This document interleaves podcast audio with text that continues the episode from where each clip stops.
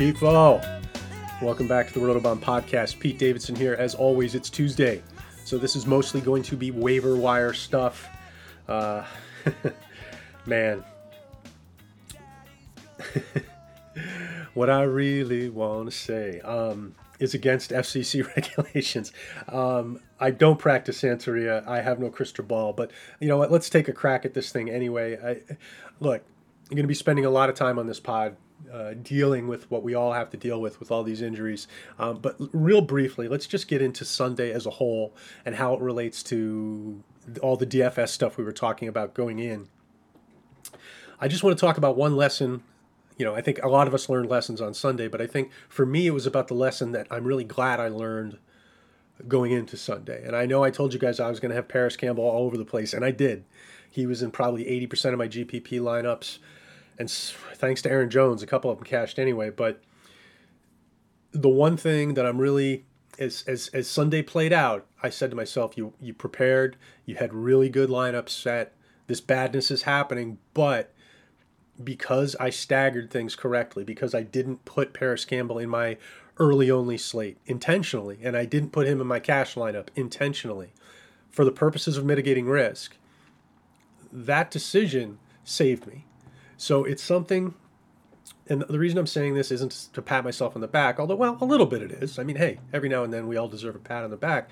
Um, but I think it's something I just want to emphasize because it's something that I, I, I, I'd like to see all of us doing before we lock in. Do we sort of have any type of risk mitigators going on? And I think last week was an excellent week to do that. Um, so if you have leaned in on one guy in all your GPPs, it is a you know and again, if you're look, if you're made of money and you're doing this for fun and you don't care if you're four or five bills down at the end of the day, God bless you. Do whatever you're going to do and have fun with it.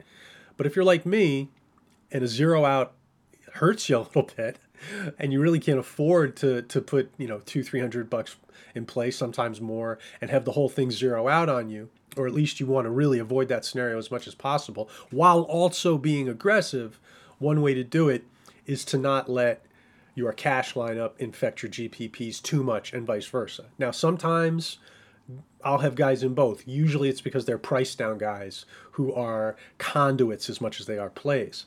Um, but, you know, I think it's something that we should all do is create a bunch of good lineups. Yes, absolutely. I, I don't like my lineups to relate to each other too much. You know, sometimes a little bit, but what, but having, you know, some fail safes built in.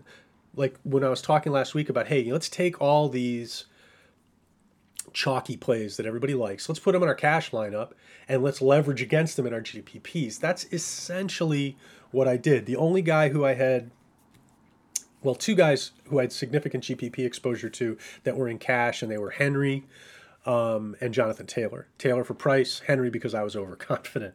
Um, and, you know, I went out of my way to try to separate these two things. So if the GPPs went south, the cash would probably be okay, and vice versa. Anyway, so that's that's just my little wrap up from the DFS last week. Now for the carnage. Um, look, this stuff ain't pretty. I know we got some 0 2 teams out there that are, you know, staring into the abyss. And look, I don't have good news for you. It's probably going to be a tough season if you took Barkley at number two. And right now, you are in a jam if you took McCaffrey at one because there's nothing that replaces McCaffrey. There's there's there's nothing out there that we can afford to pay for that's going to replace the ceiling of Barkley. Um, but like I always like to say, when a running back gets hit in the backfield, a, bad running back will let his feet stop moving. A good running back will keep those feet moving through contact, try to get out of it, see downfield, and do the best they can with it. So that's what we're going to do. We're going to keep our feet moving. Um, one word of advice. Now, uh, I talked about the big sky last week. There are so many plays. Free agency is a little bit like that this week. There's so many guys out there.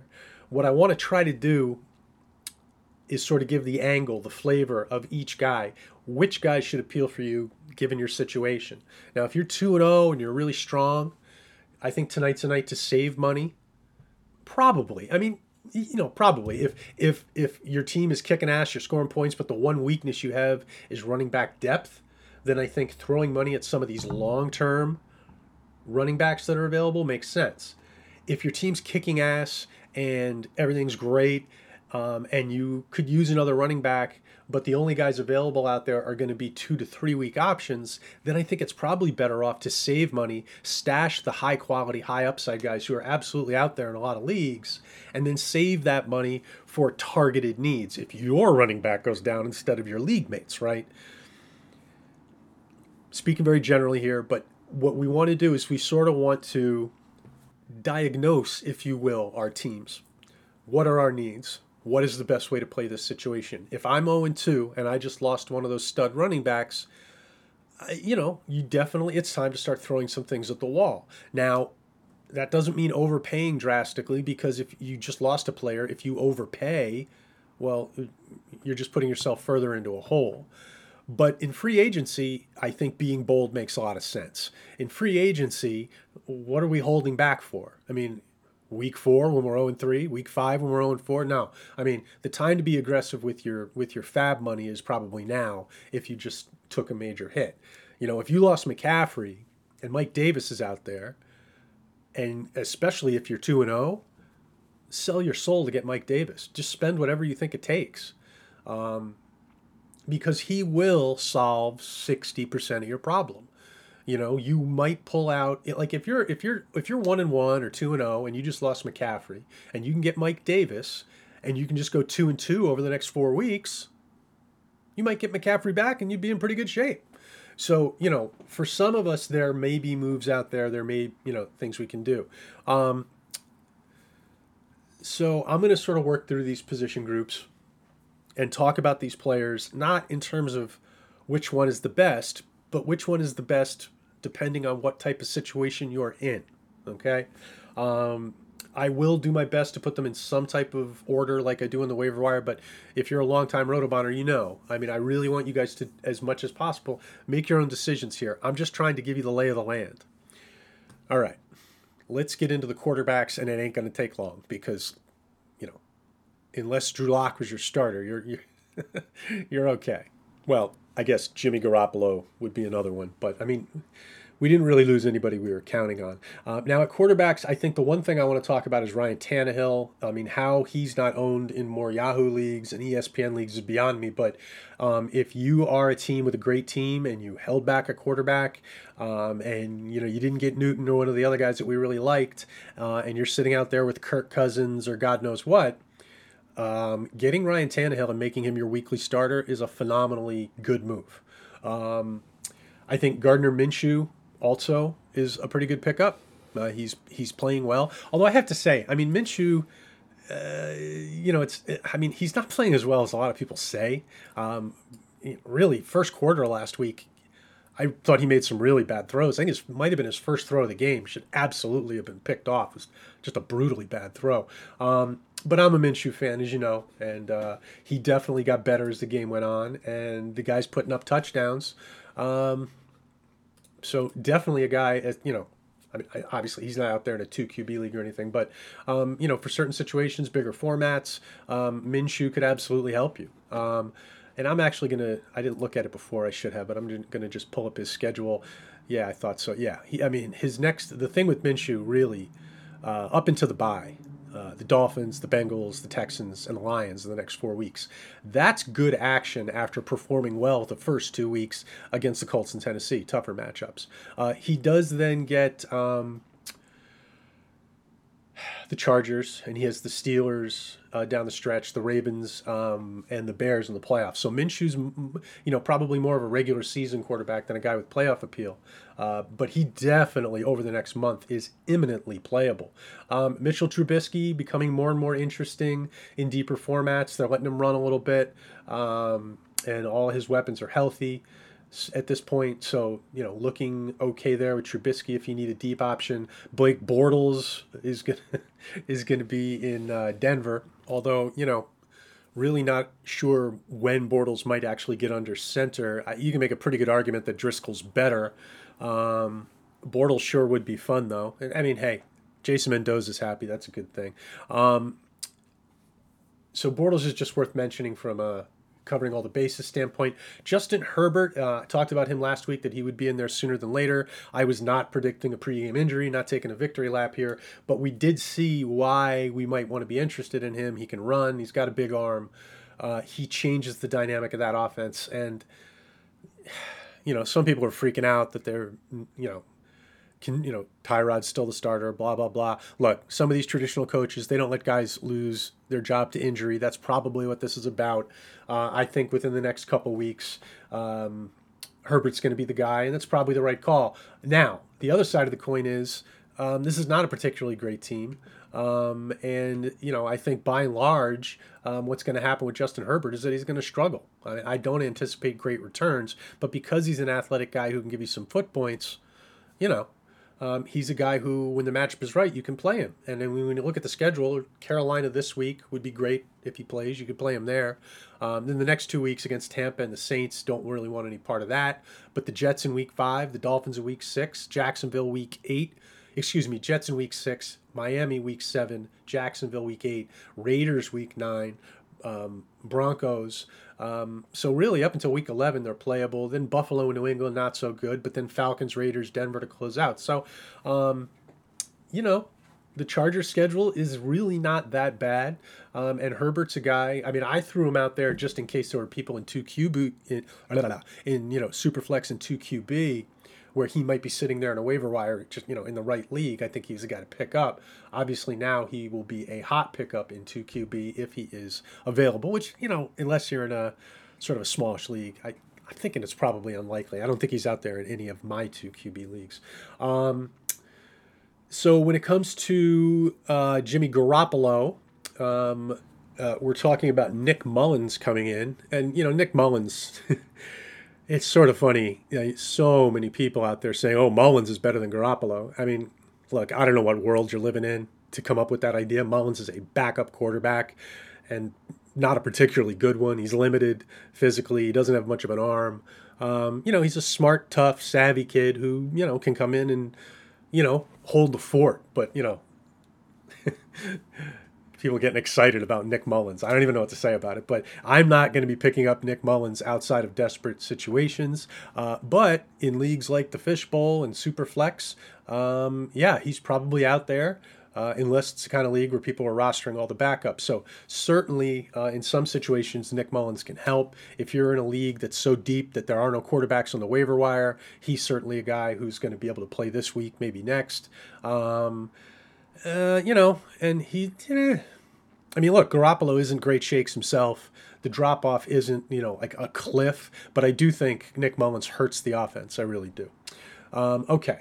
Um, I may add some other quarterbacks to the final wire, um, but that's about it in terms of guys I want to talk about. Um, now let's move over to the running backs because, oh man, this is where the rubber hits the road for uh, for uh, this week's waiver wire. So, like I said, let's talk about these guys in terms of what we're actually projecting to get. Okay. So, one at a time, I'm just going to go through these guys. At the top of my list, um, which may surprise some people because I haven't been his biggest fan, but I've been impressed with his first two weeks of film.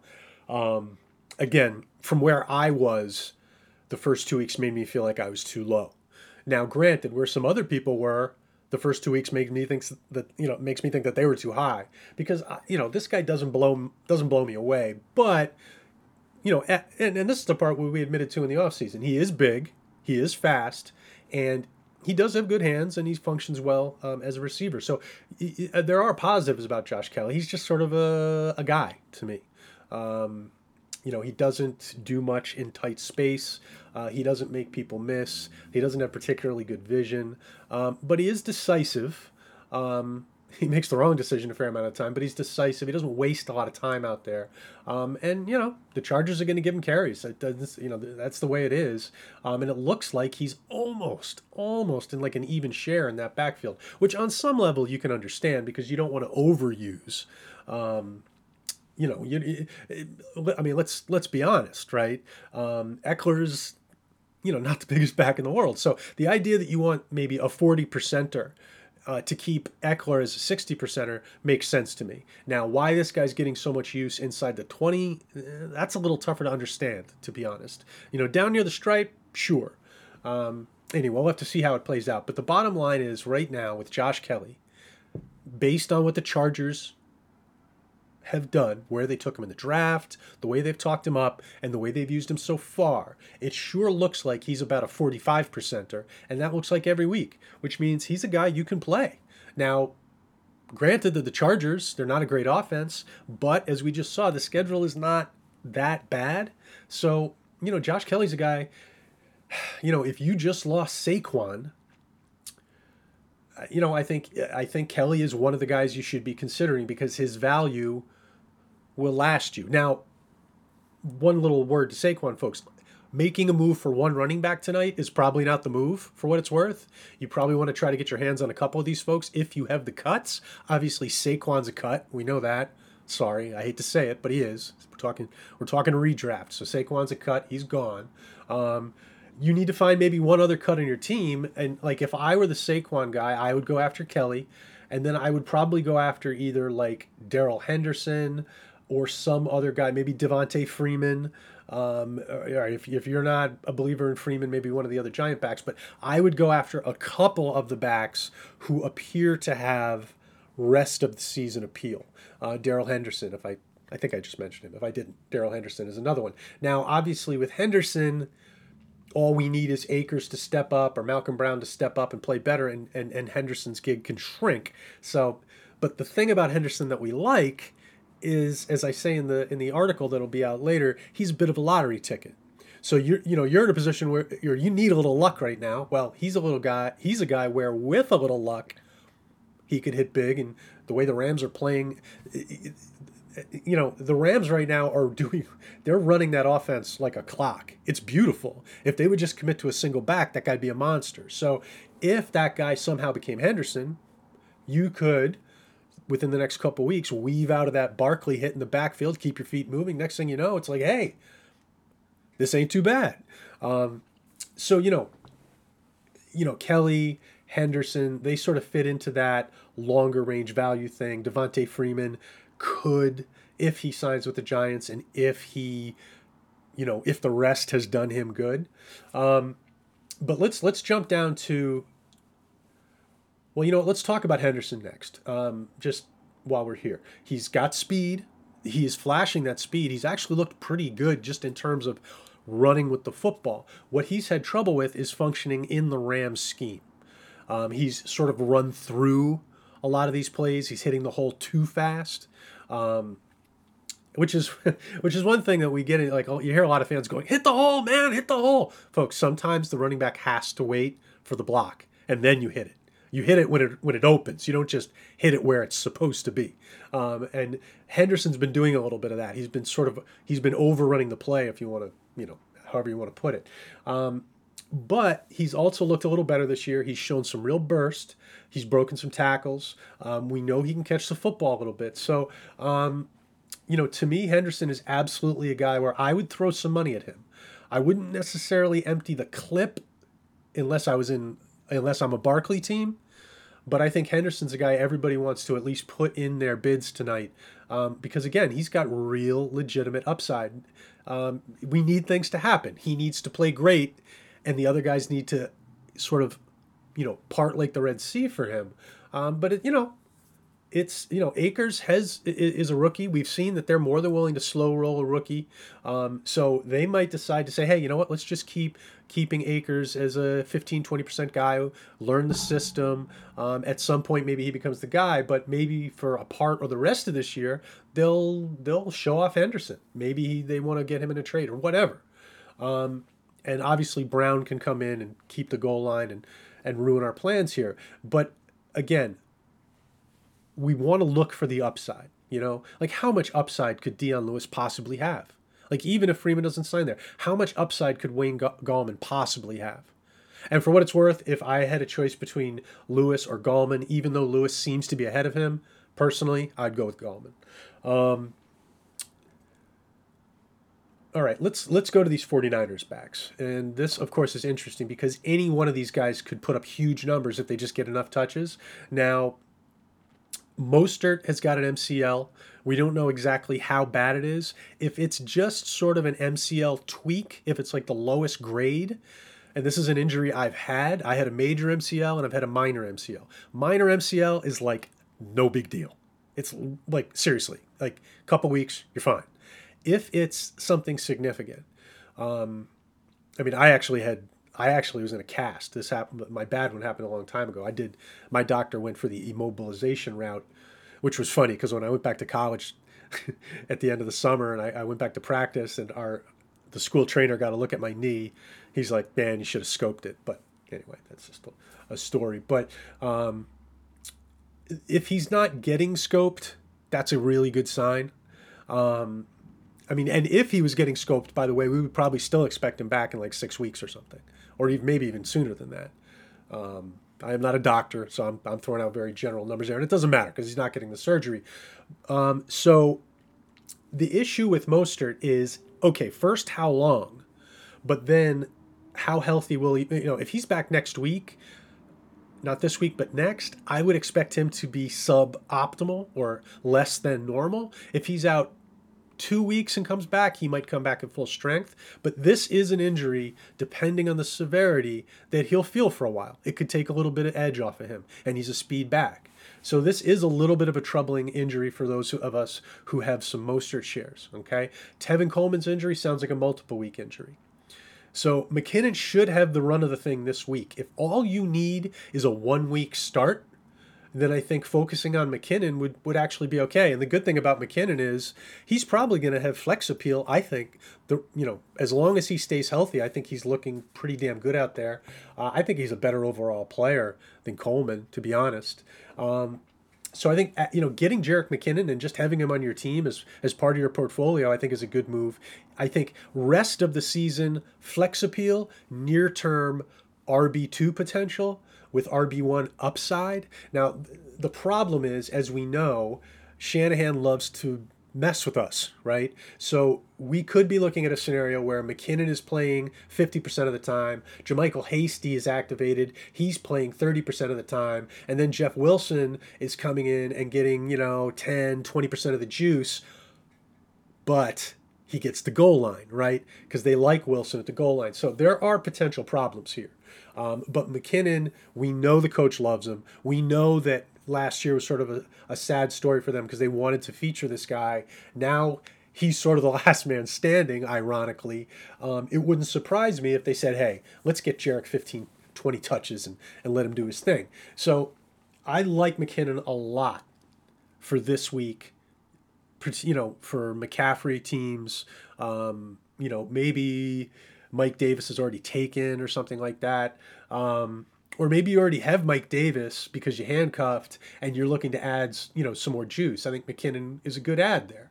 Um, but the problem with McKinnon is even if these other two guys stay out for like a month, say we don't see Mostert or Coleman until mid October, right? Or late October or whatever, we could still have a bit of a committee here because that's just the way Shanahan likes to roll. Um, so don't go too crazy on McKinnon. It's, he's probably not going to be the skeleton key unless he just goes off. Uh, but I do think he's a really nice pickup. Um, now let's talk about Mike Davis. Um, Mike Davis is a guy I really liked his college film. I like the way he played. I like the way he run, the way he runs. I like the way he caught the football. It's sort of ironic because when he was coming out of college, people talked about him like he couldn't, like you know, eh, we'll see if he can actually catch the football in the NFL. But people sort of thought he was a banger and a pounder.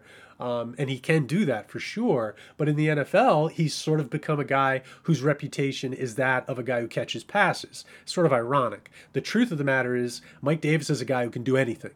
He can be goal line. He can be your early down runner. He can be your third down back.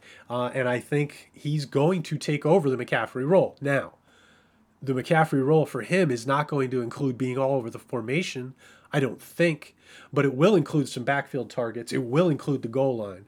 Um, and since Teddy Bridgewater is not a, a, touchdown scoring quarterback, I think Mike Davis could get some touchdowns. So um, the thing with Davis is if you're bidding on him as a non McCaffrey team, so you didn't lose McCaffrey, but you're just going to go after him for the short term juice, which, by the way, absolutely do it. Just understand that McCaffrey is a freak of nature. He does work harder than probably 90% of the guys out there, which is really saying something. And it would not shock me if McCaffrey shortened the window that everyone, everybody's saying four to six weeks, and people are talking about Saquon's injury. So, two things there. And I, you know, granted, I'm not a doctor, but I am a guy who I've had a lot of injuries. And so, a couple things. First of all, Saquon's was worse, in my opinion. You could see the twist. You could really see what happened to him. It was a, it was a clear high ankle. With McCaffrey, they had to get an MRI to figure out it was a high ankle. And by the way, good job, Carolina, being careful with this because this is one of those kids where if you let him avoid the MRI, MRI he'll talk his way onto the field in like two weeks. Um, so Carolina is doing what they should do. They're going to be conservative. That's smart. But in that, I think this isn't quite what Saquon had. And more importantly, Christian McCaffrey does not succeed the way Saquon Barkley succeeds. He doesn't make outrageous cuts. He's a vision runner. He's very different. You know, he's about forcefulness and being decisive and following his blocks and understanding the play. He's a very different runner than Barkley. Additionally, so much of his value is in the receiving.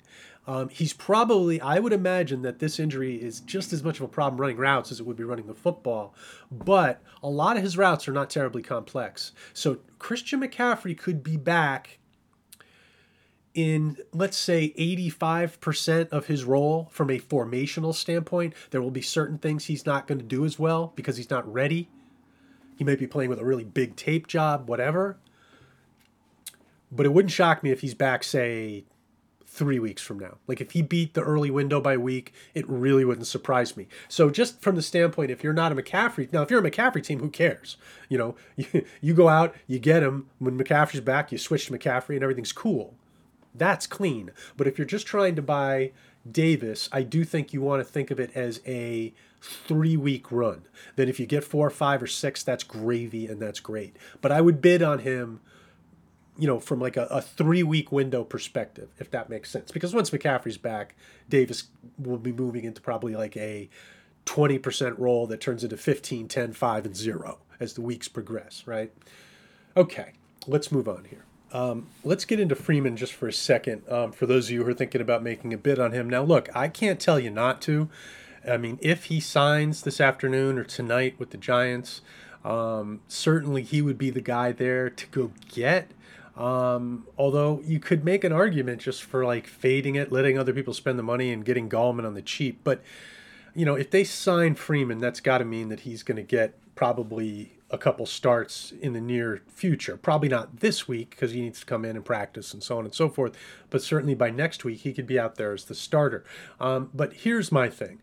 And I said this last year and the year before. Um, so this is not like new information. I've been fading Devonta Freeman since, gosh, like 2018 or maybe even 2017. But he he's looked, you know, and well, actually, and this is also important. This is a back that I used to love. Many of you might recall my scouting report on him when he came out. I thought he was a really underrated running back. Um, when he's got his quicks uh, and a little bit of his speed, because he's not a fast guy, he's more of a quick guy. So when you, if he loses a step, he's a slow guy, right? Um, and to me, he has lost a step, and the quicks aren't what they were and he, you know, he's a guy who runs a little defensively compared to the way he used to run. So, you know, but look, he's a functional player. He can pass protect. He can catch the football. If the Giants just need a guy to calm the backfield down and he eh, plays that role, there's going to be some fantasy value that comes along with with it. In my opinion, it'll mostly be in PPR leagues. So look, Freeman's a guy certainly to consider if you're in a jam, but for me, I just I just feel like him coming in and doing really well is a bit of a stretch. Um, a running back is a usage position, so if he's getting the usage, he's going to have value. But to me, for him to like come back, and go, oh wow, Freeman's back. I mean, look, anything's possible. Maybe he's freshened up. Maybe the time away has given him some juice back. But you know, for me, the fact that he's vi- he's visited so many teams and hasn't been signed, that says a little something too. So I'm just not high on the whole prospect of Devonta Freeman. Um, Myles Gaskin, you know, deeper leagues as a short-term fix, okay. I'm still in the, you know, in the group where I would rather just grab Breida on the dirt cheap and sort of stash him versus, you know, Gaskin. Now, if it's I got to play a guy this week, okay, Sure. Gaskin. Um, on Johnson's out there in a number of leagues. He looks really good, but he's getting not enough. He's a good stash. If there's an injury, he could be something. Rex Burkhead, if James White doesn't play this week, could be a nice pickup just for a weekly deep league option. Uh, I think it's worth noting that Darwin Thompson looked not bad last week when he came in and filled in for Williams. Uh, hopefully, we'll know more about Williams' injury by the end of the day. If we find out that he's going to miss significant time, Darwin Thompson could be a thing, you know. But I mean, obviously, at this point, this is uh, Edwards Helaire's backfield uh, to lose. Um, let me see. Any more running backs uh, that we want to hit before we jump into the receivers? Um. I mean, Myles Gaskin, you know, we talked about him. Um, Rex Burkhead could be a one week thing if things uh, don't clear up with James White. Obviously, my heart goes out to, to, to James, great guy. Very tough what happened to him with his parents getting in that car accident. Uh, Darrynton Evans should be back soon. If you're a handcuffer in big leagues, picking him up could be a good move. Uh, I do believe he's the guy you want behind Derrick Henry. Um, and you know what? Bryce Love. Let's talk about Bryce Love.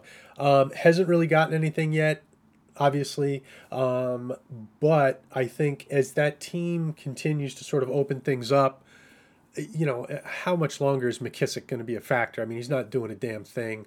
Um, at some point, they got to get this guy in there and give him a shot. So I really like stashing Bryce Love um, in deeper leagues, obviously not in short bench leagues.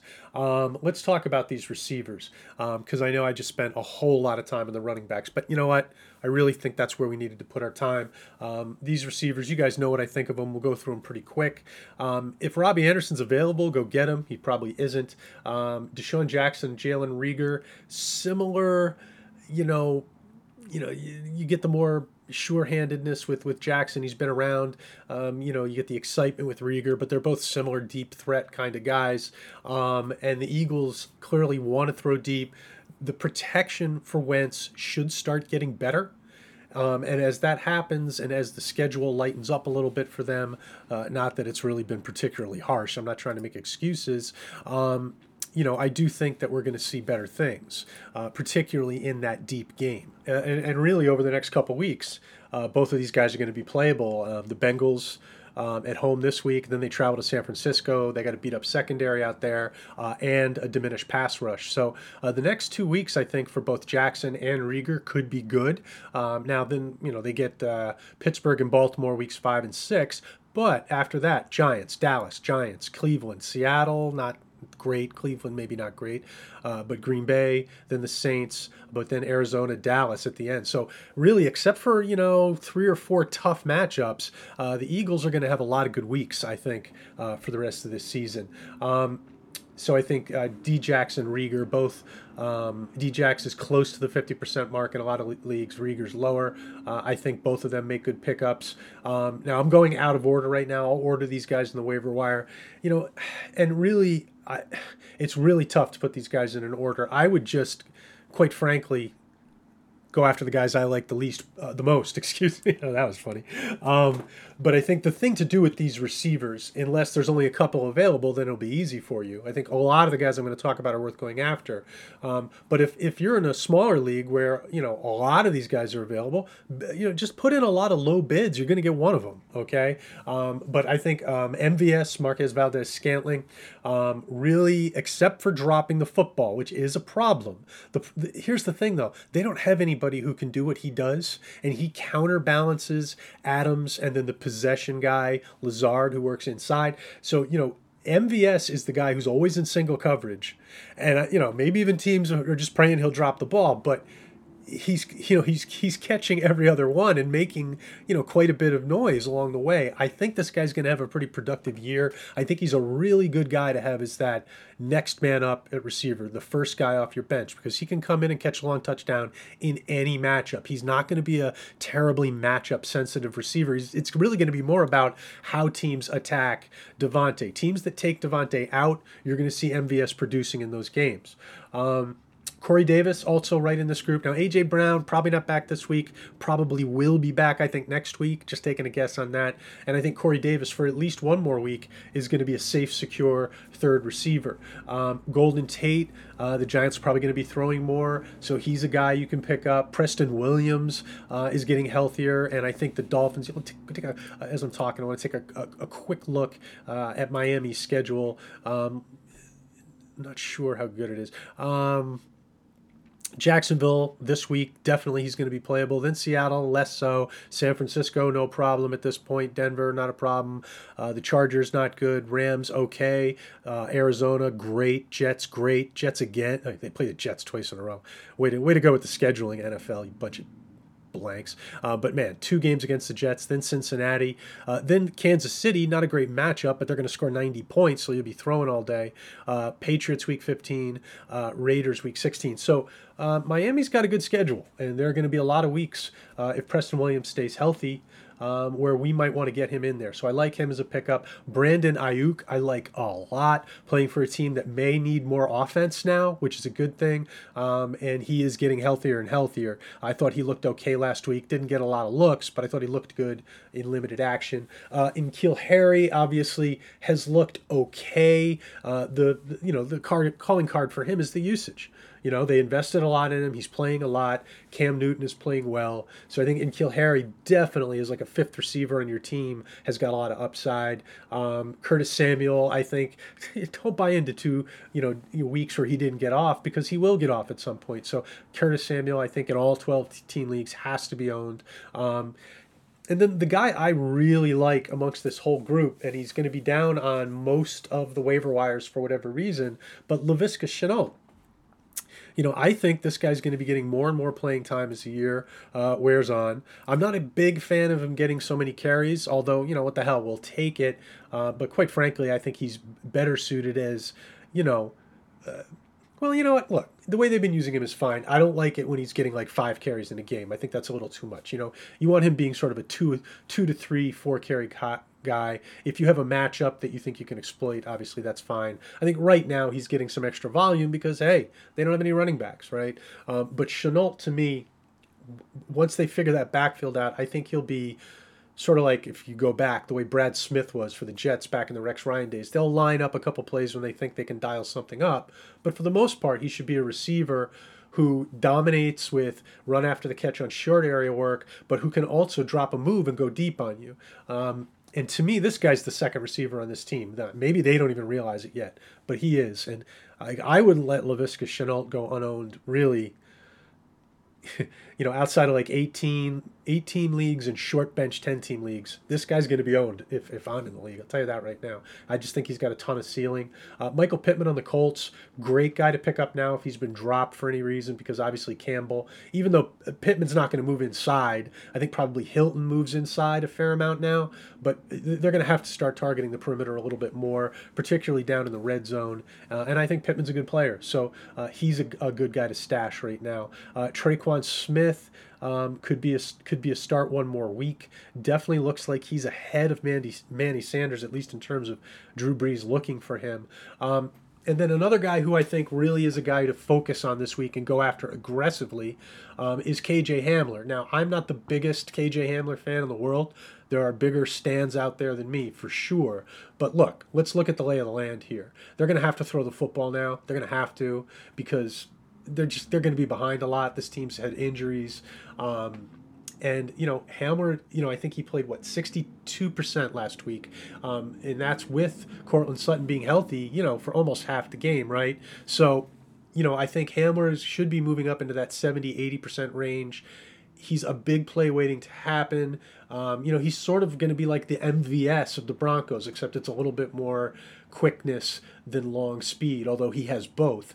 Um, but he and you know he's going to be like MVS, where he gets open and drops every other one, probably. But he's going to make big plays. So I think Hamler is definitely a guy to focus on this week in all leagues because if he hits, he could hit big. I mean, you know, maybe you know, maybe I'm 10, 15% wrong on this guy, and he does catch a lot of these balls, um, and he overperforms where I think he's at, uh, and he ends up being a real thing. You know, so I think Hamler for upside and opportunity, all sort of coming together at the same time, uh, is a guy to go after this week. Um, for one week, Mecole Hardman could be a thing, and obviously Hardman's a great guy to stash either way. Uh, I haven't cut him on any of the rosters where I have him. Redraft, obviously, you're not cutting him in Dynasty. Um, but I think Hardman, if you know Watkins has a concussion, there's no reason for the Chiefs to push Watkins to play. Uh, and then Hardman, with with Watkins out, would probably be like an 80% snap guy with the ability to make two or three big plays in the football game. So uh, he could be a great flex this week. You pick him up. You know, maybe you don't play him, maybe you do, but he's a great guy to have on your bench because Tyreek Hill gets concussed or Watkins is out for the week, anybody gets a hammy, it's just one little injury anywhere and, and, and Hardman becomes a thing. Uh, so, like, in my opinion, he should be rostered. Um, with Sterling Shepard's toe injury, Golden Tate, if he's out there, should be picked up.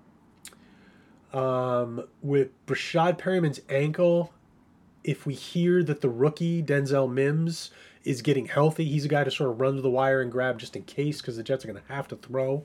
And I think when you look at the Jets' schedule, um, I'm going to pull this up here so I'm not talking out of my blank, but I think it eases up a little bit.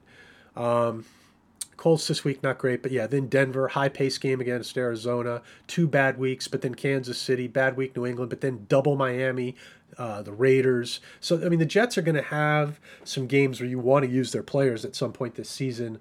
Um, and Mims over the second half is probably a guy they're going to do everything they can to get the football to because they used a high pick on him. So, not a bad stash option. Um, but you know, see what happens with Perriman. If they if if, if they say Perriman's not going to be out, you know, then you know maybe delay the mim things a little bit. Um, Russell Gage is what he is. Um, he's drafting behind two of the top 10 receivers in the game. So he's getting a lot of targets and he catches the football. So if you like like five catches a game without a lot of other excitement, I think Gage is a guy uh, you can use when you need to. So definitely should be rostered in most PPR leagues. Uh, Keelan Cole uh, looks like he's sort of coming back after, like I say in the waiver wire article, like he was sent to Siberia last year. We still don't know why, but apparently he's back. Uh, not a bad flex level receiver in 12 and 14 team leagues. Uh, Chase Claypool, like I said last week, is a great stash. Uh, we saw what he can do last week. You know, it's going to be intermittent. He's not a guy you can put in your lineup. But, you know, sort of like with Hardman, one injury and all of a sudden Claypool could be like a monster. Uh, Tee Higgins, another very talented guy who seems to be out snapping the other fringe receivers there like John Ross if that continues, Higgins will eventually have value with AJ Green's propensity for injury. Higgins could be a weekly starter by halfway into the season. So I like him a lot as a stash. In really deep leagues, Isaiah Ford is producing enough where he might be worth rostering just to see if it continues. In really deep leagues where you need an option this week, I think Adam Humphries uh, in PPR formats can come in and help you. He made a really nice touchdown catch on an absurd throw by Tannehill where he was just getting housed and he put the thing, what a dime. Um, Damiere Byrd Damiere Byrd, however you pronounce it, for the Patriots in really deep leagues. He's getting snaps and looks. You know, he's worth a look. Um, and that pretty much does it for most of the receivers I want to talk about. Um, you know, again, I think in most leagues, unless you're in a really deep league, in which case just go after the ones that are available. But in some of these um, smaller, you know, typical size public style leagues, a lot of these guys are going to be available. They're all all the guys that I mentioned, you know, I like to the extent that I said, and you know, it's.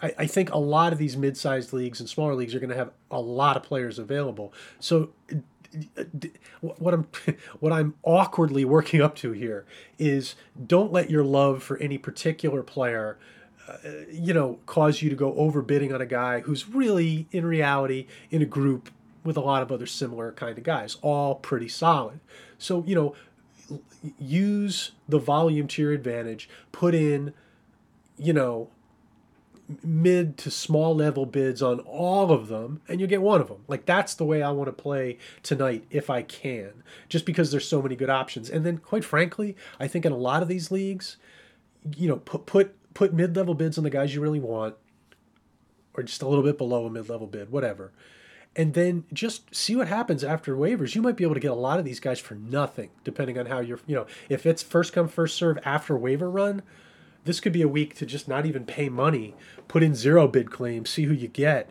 and then just go grab people after. Because this stuff's not sorting itself out this week. There's next week is going to be strong free agent as well, um, a strong waiver wire as well. Um, I may add another receiver or two to the final waiver wire. You could look for that, and let's do some tight ends, and then we'll get you guys out of here. Uh, the tight end group is pretty. I mean, if you can hit at the top of this, you're going to be in great shape. Um, I had a couple people ask me, like, should I pick up Jonnu Smith? Um, yes. Um, he's taken in every league I play in, so I don't know how he's available. I looked at Yahoo, he's 60 68% taken there. So I don't know where these guys are playing, but apparently there are leagues where Jonnu Smith's available, and you really want him. Um, and the same goes for Mike Gesicki, who, you know, I think in some ways is a flawed player. We've talked about it, but we also talked about what would happen if he's one of those core guys in a Chan Gailey offense. Folks, he is. So Mike Gesicki is going to be a weekly tight end one for the rest of the year. I don't see it changing. Um, it could get even better than that. He could end up being elite on a lot of weeks. So I think Gesicki is a guy at least for now, to go after, roster, and play. Uh, if you can't get one of those two guys, I think Chris Herndon on the Jets. Um, and look, I tried to warn people last week that it really wasn't the greatest play. Uh, I know everybody was jumping in on it, but um, that really wasn't a good matchup. Um, but um, in the coming weeks, the Jets schedule isn't too bad. I mean, with the exception of week six and seven, um, most of their weeks are going to be pretty tight end friendly. So for me, Chris Herndon probably can start for you for the rest of the year, barring injury, with the exception of you know, I I'm not looking to start him uh, against the Bills week seven or against the Chargers week six. But apart from that, um, he's going to be a pretty good play on most weeks if he stays healthy. Uh, Dalton Schultz on the Cowboys, I think what we saw was more of a product of a game being a complete and utter shootout um, than anything else. But you know, while I do say in the article that he's a little stiff and mechanical, you know, he is a decent football player. Dalton Schultz isn't bad. Um, so if he's going to get targeted, he will put up some numbers. Um, so you know, in a really deep league, in a tight end premium league, sure, Dalton Schultz. Just don't expect what we saw last week very often.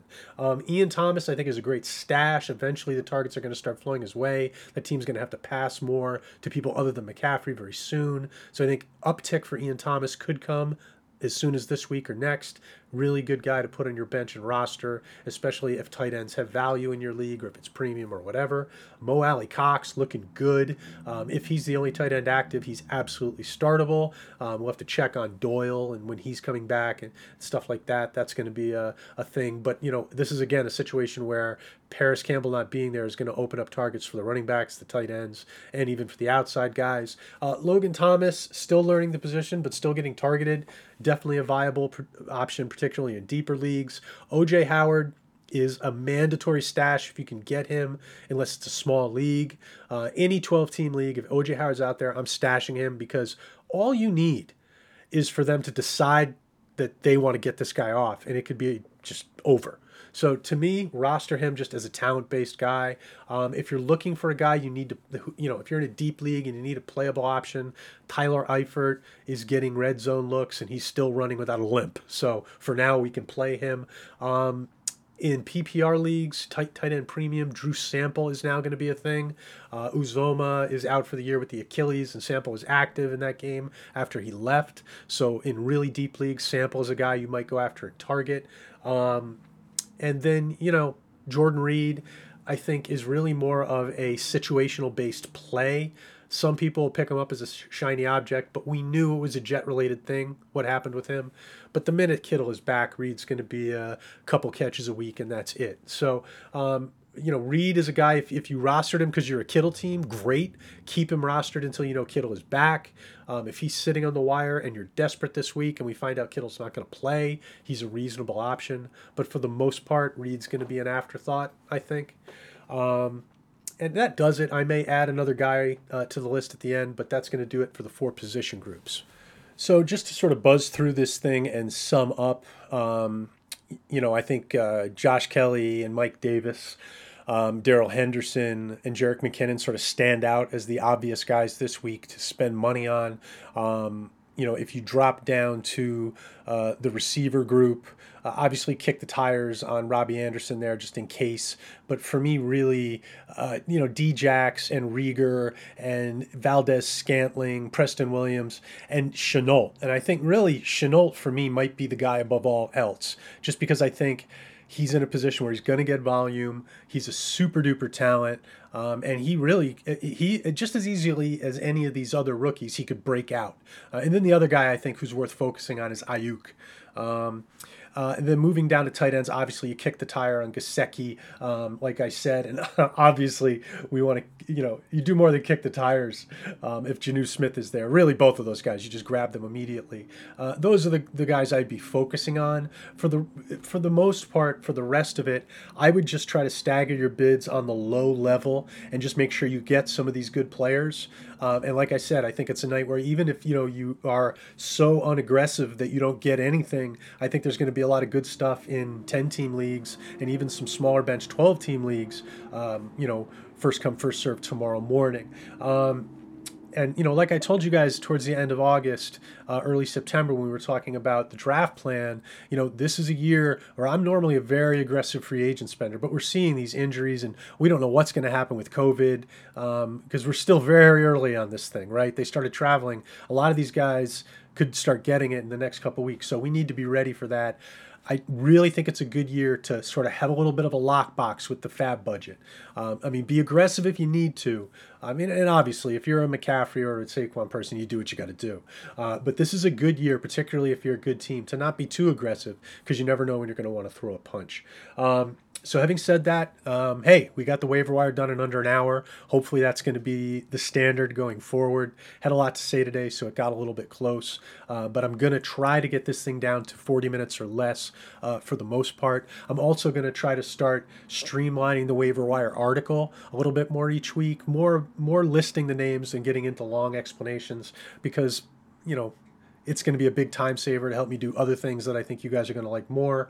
And, then also, um, we're going to get to a point soon where I've said everything there is to say about these guys from a talent point of view. It'll just be little updates based on what I've seen on film. Anyway, um, hopefully, you guys all managed to survive week two.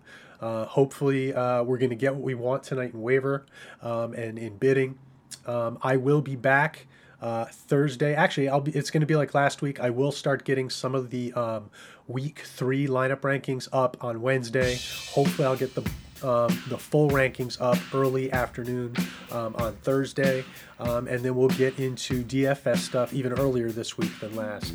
Uh, and hopefully, um, the week three DFS pod will be uh, as good as last week's was. Um, so that's going to do it for this podcast. Um, I will be.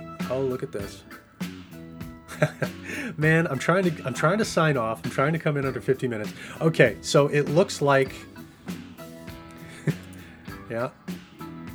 Okay. So sorry guys, this is happening on my computer as we speak. Uh, looks like um, Devonta Freeman is now going to sign um, with the Giants. He's agreed to terms. And blah, blah, blah, he's got to pass COVID, physical, um, but he's going to be a giant. So, okay, that changes things. Not a whole lot. I think we sort of figured this was going to happen. Uh, but Freeman is going to sign with the Giants. Um,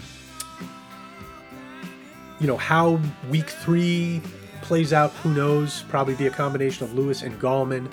Um, maybe a tiny bit of Freeman mixed in, depending on what kind of shape he's in. And then, you know, I'm assuming that Freeman's going to be their starter week four. Um, and look, as much as I do think he's mediocre. And I do, you know, I don't think it's a surprise that the team that lost a running back in season is the one who signed him. But you could spin that around and say, hey, he was just waiting for a good opportunity. And look, that's possible. So, uh, look, Freeman is probably a guy to throw some money at tonight. Would I throw as much money at Freeman um, as I'm going to throw at Josh Kelley? No, I wouldn't. Would I throw as much as I'm going to throw at Henderson and McKinnon and Davis? Probably in that range, um, probably in the Mike Davis range. Um, or the Jerick McKinnon range. Really, all these guys are similar. That's why I went through that long thing before. Some of these guys are going to fit your situation better, so that's the guy to go after, right? If we need that two week hit, I think Davis is going to be great. If we need a guy who might have full season value, then you're looking at Henderson, McKinnon, and Kelley. Uh, Freeman now moves into that group where he could have um, all the way through the season value. But I do think, just understand that it wouldn't be surprising to me if he was in a timeshare with these other Jags, uh, you know, four weeks from now. So you know, do what you think is right. I think Freeman is in this mix. I honestly don't think he stands above it because I don't think he's anything special, and I certainly don't think the giant platform is anything special. Um, but that is an update that needed to needed to happen. I'm glad that I caught it right as I was signing off the podcast. Um, so Freeman's now in play. Uh, I will firm this up a little bit when I when I put the final wire up. Um, uh, I was about to start saying when my eyes caught that uh, on Twitter and Rotoworld. Um, that I will be on Twitter tonight. So if um, you need a little more clarity, if you have a question on a guy I didn't mention, if your league is so deep that none of these guys are available, and it's like, hey, I got Hamburger A and Hamburger B, what do you think? Go ahead, hit me up on Twitter. Probably the best time is going to be between 8 and 9. Um, I'm going to be watching a show with the lady after that, um, and I'll be eating dinner before that. So try to hit me between eight and nine tonight, and I'll get I'll try to get back to you. Uh, if you're one of those folks who's doing waiver wire on Wednesday morning now, uh, I'll probably be on Twitter from about 8:30 to 10. So feel free to hit me up then. but that's actually going to do it. We are done. so onward and upward. Uh, thanks for taking this uh, yearly trip with me. It's always fun. For those of you who have not donated, we're a user-supported site.